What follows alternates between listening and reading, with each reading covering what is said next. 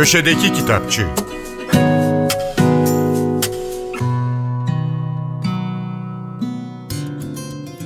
Merhaba, ben Adnan Bostancıoğlu. Yukio Mishima'yı bilirsiniz. Kendisi çağdaş Japon edebiyatının en önemli yazarlarındandır. Ancak Japonya'nın geleneksel militarist mirasına sahip çıkan bir faşistti ve kurduğu örgütle birlikte gerçekleştirdiği bir kışla baskınının ardından seppuku yaparak ya da daha yaygın ismiyle harakiri yaparak intihar etti. Mishima'dan söz açmamızın sebebi Can Yayınları geçtiğimiz günlerde onun Satılık Hayat isimli kitabını yayınladı. Hayli farklı bir Mishima romanı olan Satılık Hayatı dilimize Devrim Çetin Güven çevirmiş. Mishima 1925 doğumlu, çocukluğunu bir samuray ailesinden gelen büyük annesinin yanında geçirir. Aile aristokrat gelenekleri ısrarla sürdürmektedir. Böyle bir kültürün içinde çocukluğunu yaşayan Mishima, ergenlik döneminde anne ve babasının yanına döner. Bu defa babasının askeri disiplini altında bir hayat sürer. Ailesinden içselleştirdiği ideolojik bakışla Mishima, Japonya'nın modernleşmesi ve geleneksel değerlerinden uzaklaşmasına karşı tepkilidir.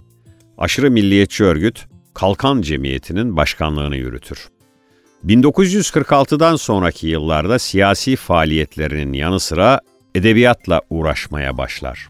Henüz 24 yaşındayken yayımlanan Bir Maskenin itirafları ile büyük şöhret kazanır.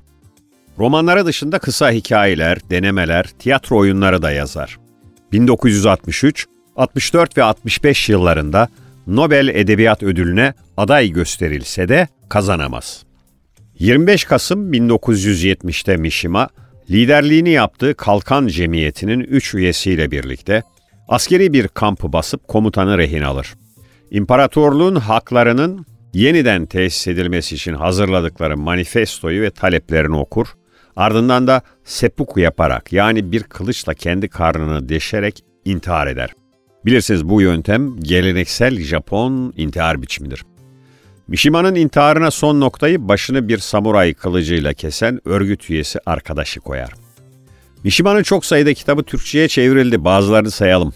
Bir Maskenin İtirafları, Bahar Karları, Kaçak Atlar, Meleğin Çürüyüşü, Yaz Ortasında Ölüm, Dalgaların Sesi, Altın Köşk Tapınağı, Aşka Susamış.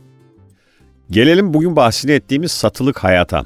27 yaşındaki reklam metni yazarı Hanio Yamada, başarısız intihar girişiminden sonra yerel bir gazeteye ilan vererek yaşamını satılığa çıkarır.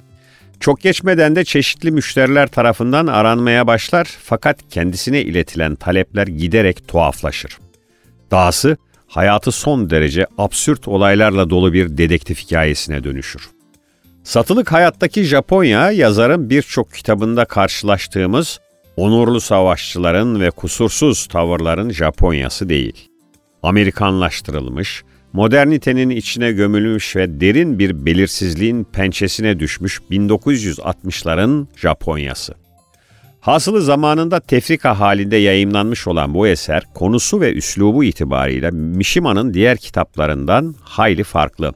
Nitekim The Guardian, satılık hayat için şu yorumu yapmış. Japonya'nın en büyük edebiyatçılarından birinden merak uyandırıcı bir pulp fiction. Say yayınlarının Kent Tarihleri dizisinden bir kitapla devam edelim. Kitabımız Alman asıllı Amerikalı yazar Michael Zenk'in Kısaca Kudüs isimli çalışması. Kısaca Kudüs'ü dilimize Nilbert Yılmaz çevirmiş. Efendim Kudüs tüm tek tanrılı dinler tarafından kutsal kabul edilen olağanüstü bir kent. 4000 yıllık bir yerleşim. Üstelik diğer birçok antik Orta Doğu kentinin aksine neredeyse tüm bu süre boyunca sürekli olarak yerleşim görmüş, yani 4000 yıllık kesintisiz bir tarihe sahip. Michael Zenk'in çalışması kentin tarihini ele almasına rağmen kronolojik bir sıra gözetmiyor. Dört bölümden oluşan kitap modern Kudüs'le başlıyor. İkinci bölümde Kudüs'ün kutsal bir şehir olarak ortaya çıkış hikayesini üç farklı şekilde anlatıyor ve her seferinde kutsal kitap geçmişinin başka bir yönüne odaklanıyor. Üçüncü bölümde ise Kudüs'ün eski bir Yahudi tapınak kentinden emperyal olarak desteklenen Hristiyan kentine dönüştürülmesini ve aynı şehrin daha sonra Bizanslı ve Müslüman hükümdarlar dönemindeki öbür yaşamını ele alıyor. Ve son bölümde Michael Zeng Kudüs'ün hikayesini günümüze geri getiriyor.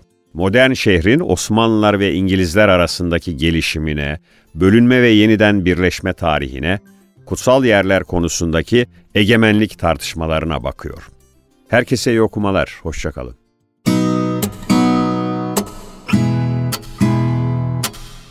Köşedeki Kitapçı